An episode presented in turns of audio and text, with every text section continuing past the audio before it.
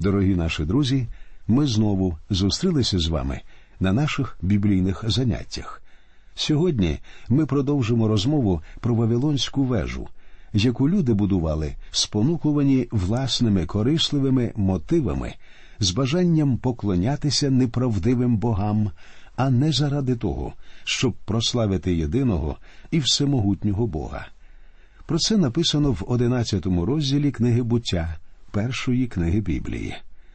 Вавилонська вежа це зіккурат або вежа для поклоніння поганським язичським богам.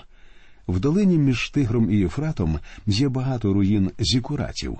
У мене є фотографія руїн одного з них.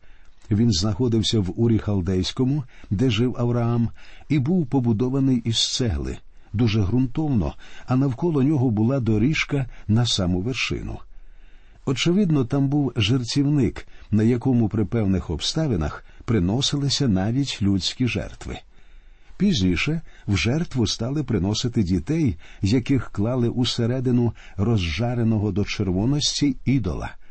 Все це було пов'язано з зікуратами в більш пізні часи. Вавилонська вежа уже під час будівництва показувала собою бунт людини проти всемогутнього Бога. Очевидно, цей бунтарський рух очолював Німрод. Він побудував місто Вавилон та, ймовірно, Вавилонську вежу теж. Вона повинна була стати місцем, де Німрод мав намір улаштувати центр всесвітньої імперії, яка протистоїть Богові. Щоб угамувати свої амбіції і здійснити мрію, необхідні були дві речі: по-перше, Німроду потрібен був центр для об'єднання, щось схоже на штаб. Йому потрібна була столиця, місце для зборів, куди люди спрямували б свої погляди. Ось чому він і побудував Вавилон. Це місто одне з умов перетворення в реальність його мрії про всесвітню імперію. По-друге, його місце зборів повинно було бути не лише географічним, але і психологічним центром. Потрібен якийсь спонукальний мотив, іскра, ідея, що надихає, пісня, бойовий клич, щось подібне до заклику. Усі під мій прапор, стимул, який би спонукував і підкоряв. Осередком комунізму був монумент Мовзалей Леніна, а за часів Німрода цим символом стала Вавилонська вежа. Збудуймо собі виклик і бунт проти Бога, і вчинімо для себе ймення, непомірне марнославство. А тепер, друзі, давайте подивимося, чим не була Вавилонська вежа.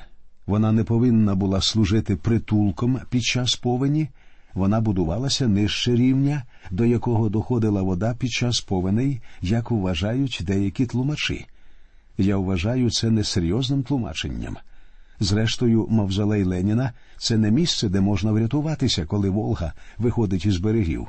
Ні, ця вежа показувала гордовите, зухвале бунтівне ставлення людини до Бога. Бог сказав людині, щоб вона розмножувалася і наповнювала землю. Але люди відповіли не піде, і не подумаймо це робити. Будемо триматися разом, а з тобою Бог покінчено. Вавилонська вежа була звернена проти Бога. Вавилонська вежа була, крім того, ще й і релігійним символом. Вона була зікуратом. Вся долина, як я вже говорив, засіяна руїнами зікуратів. На них люди поклонялися творінню, а не творцеві.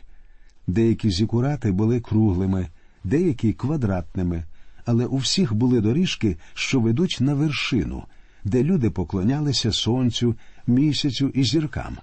Зрештою, бачачи сонце, місяць і зірки, вони знали, що повені не передбачається, і їм здавалося, що Бог вчинив несправедливо, пославши потоп. А ось реакція Бога на Вавилонську вежу. Читаємо п'ятий та шостий вірші.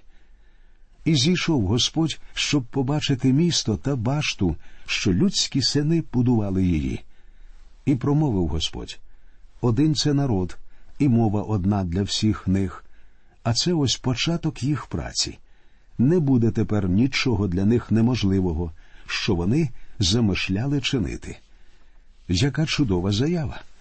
Оскільки всі люди говорили однією мовою, у них не було нашого непереборного мовного бар'єру.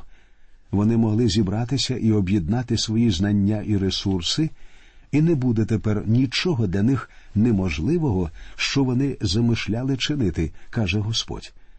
Ми тут бачимо, що людська природа залишається гріховною, незважаючи на потоп, і що людина повністю зіпсована. Бог не може пройти повз цей бунт, тому що це бунт проти нього. Бог хоче поставити перешкоду, встановити бар'єр. Це необхідно, тому що людина дуже здатна істота. Вона може полетіти на місяць, вона може керувати реактивним літаком. Мене і донині вражає той факт, що в реактивному лайнері на висоті 8 кілометрів мені можуть подати смачний обід. Сказати по правді, я до цього звикнути не можу. Це неймовірно. І це зробила людина, друзі мої. Людина дуже вміла істота. Можна уявити, що людство могло б зробити, говорячи однією мовою, якщо свого часу вони разом повстали проти Бога. А тепер подивимося, що зробив Бог. Читаємо сьомий, восьмий та дев'ятий вірші. Тож зійдімо і змішаймо там їхні мови, щоб не розуміли вони мови один одного.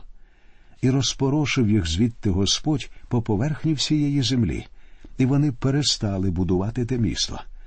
І тому то названо ймення йому Вавилон, бо там помішав Господь мову всієї землі, і розпорошив їх звідти Господь по поверхні всієї землі. Отже, тепер людина розпорошена по всій землі. У своєму бунті люди були разом, а тепер вони не розуміють один одного. Знаєте, мовний бар'єр це стіна, яка вища за китайську. Вона вища за колишню берлінську стіну і ефективніша за неї. Саме ця стіна розділяє людей, і її важче перебороти, ніж перейти будь-який державний кордон або переплисти будь-який океан. Дуже багато людей вважають, що мови розвивалися поступово. Але Бог змішав мову, і відразу, прямо під час будівництва, люди раптом перестали розуміти один одного. Будівництво зупинилося, і люди пішли з Вавилона. Хто куди? Відбулася подія величезної важливості. Люди заговорили на різних мовах. Вони вже не розуміли один одного. Це чудо, чудо говоріння і чудо слухання. Вони розмовляли різними мовами, і ті, хто їх чув, не могли їх зрозуміти. Дозвольте вас запитати, що це приховане добро чи прокляття роду людського? Для Бога добро, для розвитку людини без Бога, звичайно ж, покарання. Протягом багатьох століть людство було розділене, і це йому дуже заважає. А сьогодні, завдяки радіо, телебаченню, реактивним лайнерам, всі ці стіни падають, як стіни Єрихонські. Це мені здається одна з причин, чому Бог знову прийде вершити суд. Тепер, друзі, давайте порівняємо цю появу різних мов з подіями Дня П'ятидесятниці. П'ятидесятниця була ще однією великою зміною мов. Цього разу, як ми бачимо, Євангелію проповідували всіма мовами, які розуміли люди. Ніхто не говорив незрозумілими словами. Такого ніколи не відбувалося під час розсіювання людей. Дня П'ятидесятниці Бог дав належну відсіч будівництву Вавилонської вежі. Бог говорить людині: У мене є для вас Євангелія, добра звістка вашою рідною мовою, і я йду до вас із нею. Ось що зробив Бог. І Біблія сьогодні публікується найбільшою кількістю мов. Вона, як і раніше, продовжує перекладатися на мови і діалекти і приходить буквально до сотень племен по всьому світі. Євангелія призначена для всього людства, а зміст і призначення говоріння різними мовами полягало в тому, щоб показати людству, як Бог відповів на будівництво Вавилонської вежі. Бог дав людині відкуплення і прощення гріхів. Людині тепер не потрібно домагатися спасіння. Вона може слухати звістку Бога і навертатися до нього. Євангелія призначена для вас, ким би ви не були і якою б мовою не говорили. Вона для вас. вона для всіх народів землі. У заключній книзі Біблії об'явлення в сьомому розділі, в дев'ятому вірші, нам говориться, що перед Богом збереться натовп великий, що його зрахувати не може ніхто з усякого люду, і племен, і народів, і язиків. Тепер, друзі, ми звернемося до роду Сима, тому що історія саме цього роду простежується у всьому старому заповіті. Десятий вірш. Оце нащадки Симові. Сим був віку ста літ та й породив Арпашхада два роки по потопі. Далі йде родовід Сима. Перейдемо до 24 та 25 вірша. Анахор жив двадцять літ і дев'ять, та й породив він Тераха. І жив Нахор по тому, як породив він Тераха сотню літ і дев'ятнадцять літ, і породив він синів та дочок. Як бачите, тепер ми перейшли до роду Тераха. Чому Тераха? Послухайте наступний двадцять шостий вірш. Терах же жив сімдесят літ та й породив Авраама, і Нахора, і Гарана. І ось тепер ми будемо розглядати рід Авраама. Все це генеалогічне дерево Сима, і ми будемо стежити за нащадками Сима протягом всієї Біблії. Слово Боже простежує цей рід до моменту приходу Христа. Бог показує людині, що вона грішна. У суперечці між Каїном і Авелем ми бачимо, що Каїн не захотів визнати себе грішником. Він є втіленням гордості людського життя. Перед потопом ми бачимо, як люди грішили тілом. Вони загрузли в насильстві, і всі їхні думки і наміри були злом. Вони не бачили того, що їм потрібний Бог. Вони не чули його заклику. Вони вмерли для Бога, вмерли в провинах і гріхах. Через Ноя Бог надіслав їм запрошення, заклик повернутися до нього. Вони відкинули запрошення і залишилися в гріхах. І ось тепер, на прикладі будівництва Вавилонської вежі, ми бачимо прояв порочності, бунт проти Бога. Ось що таке Вавилонська вежа. А чи не будували й ви свою маленьку Вавилонську вежу? Чи не бунтуєте й ви проти Бога? Бунтувати проти Бога цілком природно для гріховної людської природи. Якось увечері маленький Ваня дуже вередував. Він усім грубіянив, і його мати з ним ніяк не могла впоратися. Нарешті вона не витримала і поставила його в куток. Вірніше посадила в кутку на стілець обличчям до стіни і заборонила вставати. А сама пішла до вітальні, де була вся сім'я. Через певний час вона почула шум у кімнаті, де сидів Ваня, і крикнула йому Ваня, ти що, встав? Він відповів Ні, мама, я сиджу, але всередині я все одно стою. І повірте мені, сьогодні величезна кількість людей так само стоять у своїх думках, вони протистоять Богові. Всі вони побудували свою маленьку Вавилонську вежу. А зараз, друзі, давайте познайомимося з родоводом, який, зрештою, приведе нас до Христа. Давайте подивимося на родовід Тераха, тобто на тих людей, які походять від нього. Це вірші з 27 по 31. Читаємо. А оце нащадки Терахові. Терах породив Авраама і Нахора, і Гарана, а Гаран породив Лота. Гаран же помер за життя свого батька, у краї свого народження, в урі Халдейському. І побрали Авраам та Нахор для себе жінок, ім'я Авраамовій жінці Сара, а ймення Нахоровій жінці Мілка, дочка Герана, мілченого батька і батька Їски. А Сара неплідна була, не мала нащадка вона. І взяв Терах Авраама, сина свого, і лота, сина Гаранового, сина свого сина, і Сару, невістку свою, жінку Авраама, свого сина, та й вийшов з ними з Уру Халдейського, щоб піти до краю Ханаанського. І прийшли вони аж до Харану, та й там оселилися. Назва Харан означає зволікання. Далі ми читаємо 32 вірш. І було днів Терахових дві сотні літ та п'ять літ, і Терах помер у Харані. Ця інформація звертає нашу увагу на нового героя біблійної розповіді, людину на ім'я Авраам. Історія про нього почнеться з наступного розділу. Саме в цьому місці книга буття та й вся Біблія змінює центр своєї розповіді. Через книгу буття проходить справжній вододіл. На одній стороні перші одинадцять розділів, на другій інші тридцять дев'ять. Перші одинадцять розділів уміщають дві тисячі років, стільки ж, скільки і частина, що залишилася. Порівняйте ці дві тисячі років із трьомастами п'ятдесятьма роками, про які говориться з 12 по 50 розділ книги буття. У цих перших одинадцяти розділах ми побачили створення, падіння людини, потоп і Вавилонську вежу.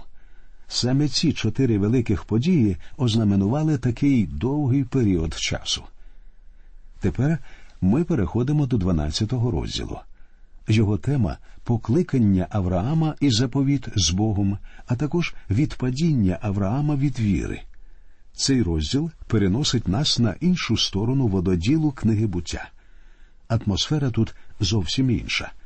Акцент переноситься з подій величезної важливості на окремих особистостей. Не всі вони були великими особистостями, але всі вони важливі в історії людства. У книзі буття їх поки чотири, а в наступних книгах з'являться інші. У перших одинадцяти розділах ми побачили чотири великі події створення, падіння людини, потоп і Вавилонську вежу. В усіх цих подіях величезної важливості Бог займався людством у цілому. Бог не з'являвся нікому, крім Адама і Авраама. Бог мав справу з усім людством. У розділі 12 відбувається разюча зміна. Тепер ми бачимо чотири особистості. Бог не буде більше займатися подіями, він буде займатися людьми окремо. З однієї людини Бог зробить народ. У першій частині ми побачимо цю людину Авраама. Це людина віри. Про нього розповідає книга буття, розділи з 12 по 23. Потім буде Ісаак, улюблений син Авраама. Книга буття, розділи з 24 по 26. Потім Яків, вибраний син, книга буття, розділи з 27 по 36. І нарешті про страждання і славу Йосипа ми довідаємося з книги буття, розділи з 37 по 50. Ці чотири патріархи дуже важливі для розуміння Слова Божого. Ми побачимо їхню історію в другій частині книги буття. Як бачите, Бог показав, що він більше не може займатися всім родом людським. Після падіння людини ми бачимо страшний гріх Каїна.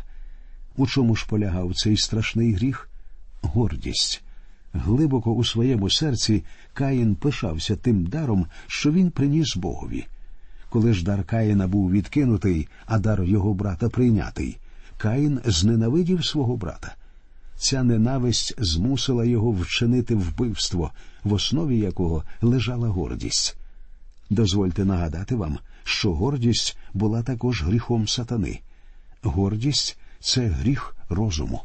Потім, під час потопу, головним гріхом стала пожадливість тілесна. Ми бачили, що справи і навіть думки людини були спрямовані на задоволення тілесних бажань. Тоді Богові довелося послати потоп, щоб покарати людину, оскільки залишився лише один віруючий Ной. Якби Бог почекав, поки виросте хоча б ще одне покоління, він би втратив весь рід людський. Так, Бог був дуже терплячий у своїх стосунках зі світом. Він чекав 969 років протягом усього життя Мафусала. Напевно, ви погодитеся з тим, що 969 років достатньо довго, щоб у людини з'явилася можливість змінити свою думку. Але замість того, щоб навернутися до Бога, люди відкрито збунтувалися, заявляючи про своє протистояння Богові. Після потопу Вавилонська вежа показує, що ніхто не шукає Бога. Після Вавилонської вежі Бог звертається не до людства, а до однієї особистості. Від цієї особистості він зробить народ. Цьому народу він дасть своє об'явлення, і з цього народу він пошле людям Спасителя. Очевидно, тільки так Бог міг домогтися цього, або можна сказати інакше якщо і були інші шляхи, то це був найкращий. Можна бути впевненим, що Бог завжди вибере найкращий шлях. Вибравши Авраама, Бог вибрав людину віри. Авраам за будь-якими мірками велика людина. З яких ознак ми сьогодні бачимо, що людина визначна. Насамперед, людина повинна бути відомою, і, звичайно ж, Авраам цілком відповідає цій вимозі. Він, ймовірно, найвідоміша людина у світі. У наш час радіо і телебачення про Авраама чули більше, ніж про кого-небудь іще. Про Авраама чули більше, ніж про президента США, про будь-якого іншого керівника держави, про кінозірку чи про великого спортсмена. Три великі релігії світу беруть свій початок від Авраама юдаїзм, іслам і християнство. Буквально мільйони людей в Азії та Африці чули про Авраама, але вони нічого не знають про тих, чиї імена стоять в заголовках наших газет. Одна з ознак великої людини популярність. Так Авраам був визначною людиною. Ще одна ознака визначної людини шляхетний характер, великодушність. Чи можете ви уявити більш великодушну людину, ніж Авраам? По третє, визначна людина повинна жити під час знаменних подій. Вона повинна бути, як сказав Наполеон, людиною долі. Визначна людина і визначний час повинні зійтися на перехресті історії. Так і відбулося з Авраамом. Крім того, всі визначні люди у щось вірили. Бог сказав, що Авраам був людиною віри. Увірував Авраам Богові, і це йому залічено в праведність. Так написано в посланні до римлян 4.3. Але про це ми поговоримо наступного разу. До нових зустрічей в ефірі. Нехай Господь рясно благословить усіх вас.